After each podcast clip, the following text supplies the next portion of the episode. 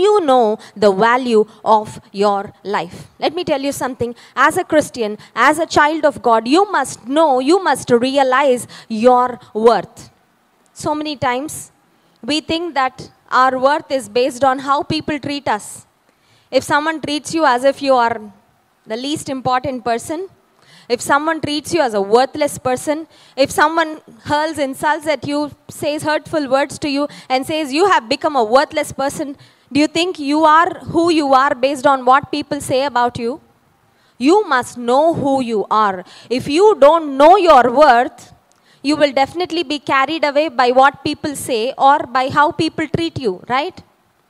Now, in the Bible, also, there was, uh, we see from the life of King David that a man hurled insults at David and he called David as a dog. You know what David said? David is a man after God's own heart. Da- David knew his value deep within. He knew who he is. So David was not much bothered. Now, even in life, you will definitely come, come across people who do not know your worth, who will try to judge you, who will try to say things that are not even in comparison to who you really are. But when you know your worth in Christ Jesus, you will not be shaken. Hallelujah. Now, God is looking for people who know their worth, who know their value. Let us go to this verse in the Bible which talks about our worth. 1 Corinthians chapter 6 verse 20. For you were bought at a price, therefore glorify God in your body and in your spirit, which are God's. You were bought at a price. I am bought at a price. We are bought at a price. Now, the things that are available in the market free of cost are usually considered as the invaluable ones, right? If you get something for free, do you handle it with care? Do you try to preserve it? Usually, something which you pay for, you consider it as a valuable thing. Something you get free of cost, you don't consider it as a thing of value, right? The Bible says that you and I are bought with a price. What is my price? If I can put a label, if I can put a price tag to my life, if you can put a price tag to your life, what is your price? Your price is not based on how you look on the outside. Your price is not based on your complexion.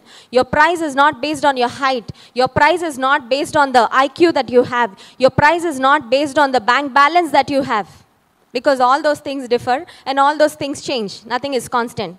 Now, what is my price? What is your price? What is our worth based on? Now, Jesus bought us with a price. He gave His blood for us on the cross of Calvary to make us as His own. So, remember, whatever financial background you have, whatever family background you have, doesn't matter.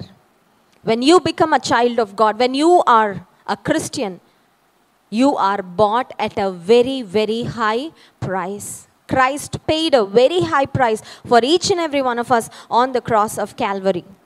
Let us read 1 Corinthians chapter 7 verse 23 also.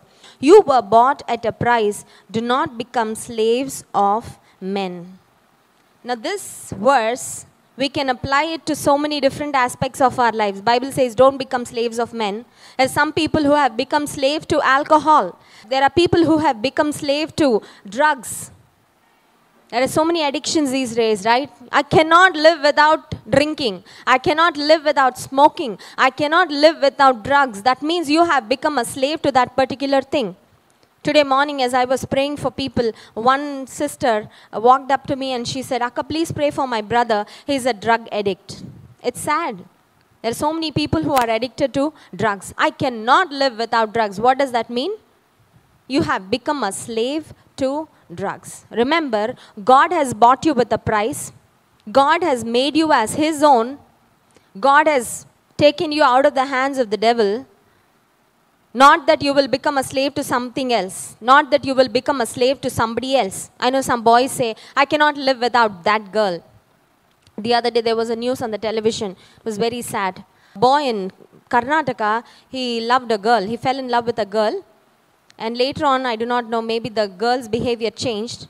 This boy was not able to take it, he was not able to tolerate. Finally, he murdered the girl on the road and he also killed himself. Why? He was not able to live without that girl. Maybe he was very sincere. He loved her with all his heart. He was addicted to her in a way. He thought, I will live with her. If, if I marry, I will marry her. He was not able to tolerate when she was going around with somebody else, when, he, when she cheated on him. I do not know what she did. But he killed his own life. Do you know the value of your life? You are bought with a price. You are so valuable in God's sight.